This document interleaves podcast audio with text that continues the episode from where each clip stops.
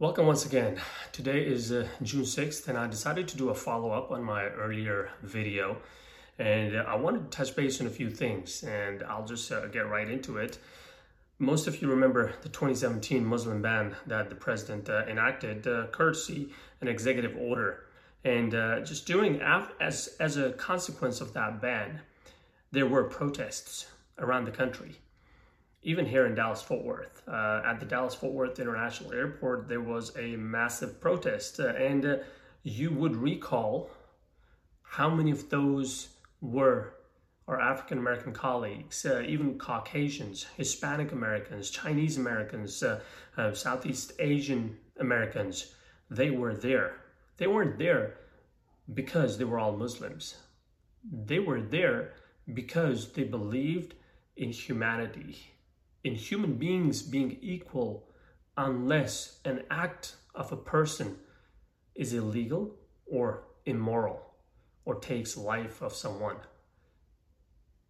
So the fact that all those community members were there right after the Muslim ban during all those protests, we owe it to our African American community members, friends, colleagues, anyone we know in that regard to stand by them, to support them, to voice our concerns against this police brutality. And when I talk about police brutality, I absolutely do not mean all cops are bad. No, there are some fantastic cops. Here in Texas, uh, city of Frisco, I've seen some very good cops. It is those bad apples who give everyone a bad name, who give this department a bad name. So it is for those folks that we need to stand by with our African American friends so that there are systemic changes that can be made.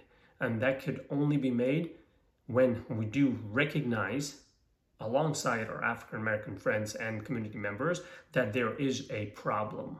And we acknowledge this problem, we realize there is a problem, and this problem needs to be fixed.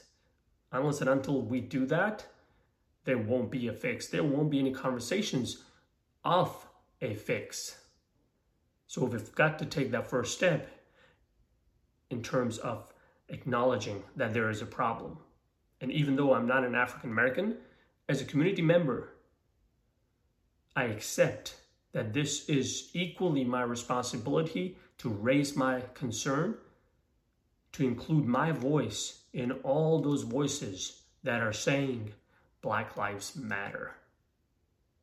Plus, also, I as a Muslim can relate to the social, to the judicial injustice because so many places around the er, world, Palestine, Kashmir, Rohingya, Muslims are being subjected to so many different ways of torture mental, physical, spiritual.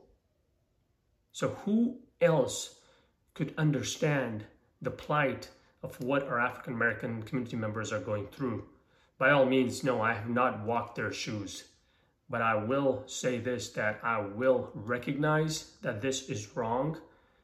And even if I can make a video about the fact that this is wrong and my community members need to stand up and support African American community members, that is the least I can do, and that is the least I can request you all, whoever watches this video, to do, to participate in those conversations.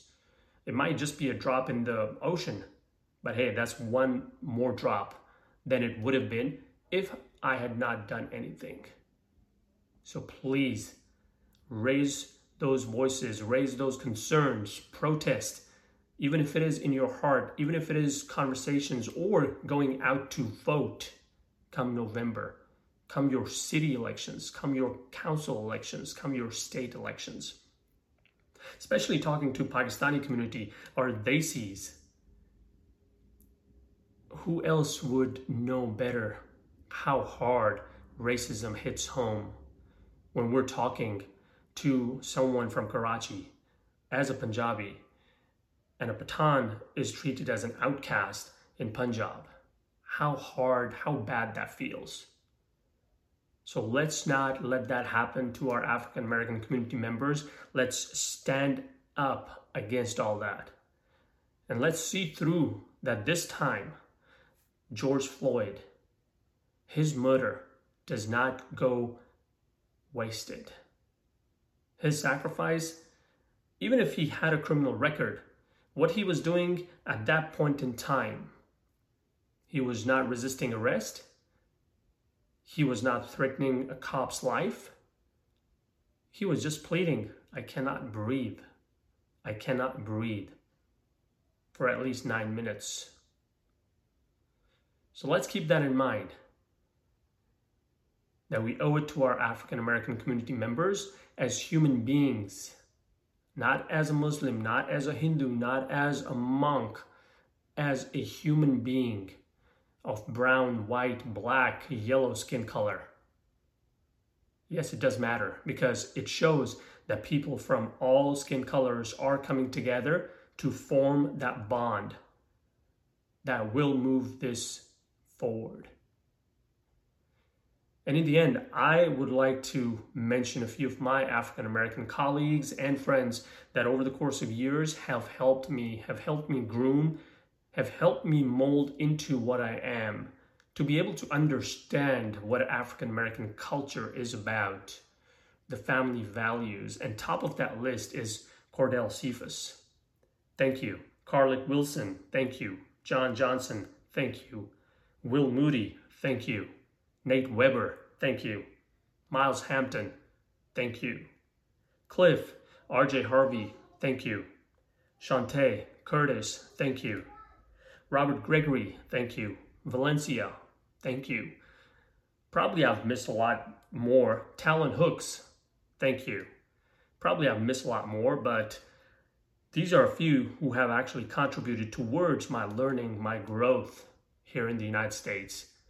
And this is the least I could do to acknowledge the help, the guidance I've received from you guys, and to tell you that at least I will use my voice. I will use whatever talents I have to accept, acknowledge that Black lives do matter. Thank you, and have a good day.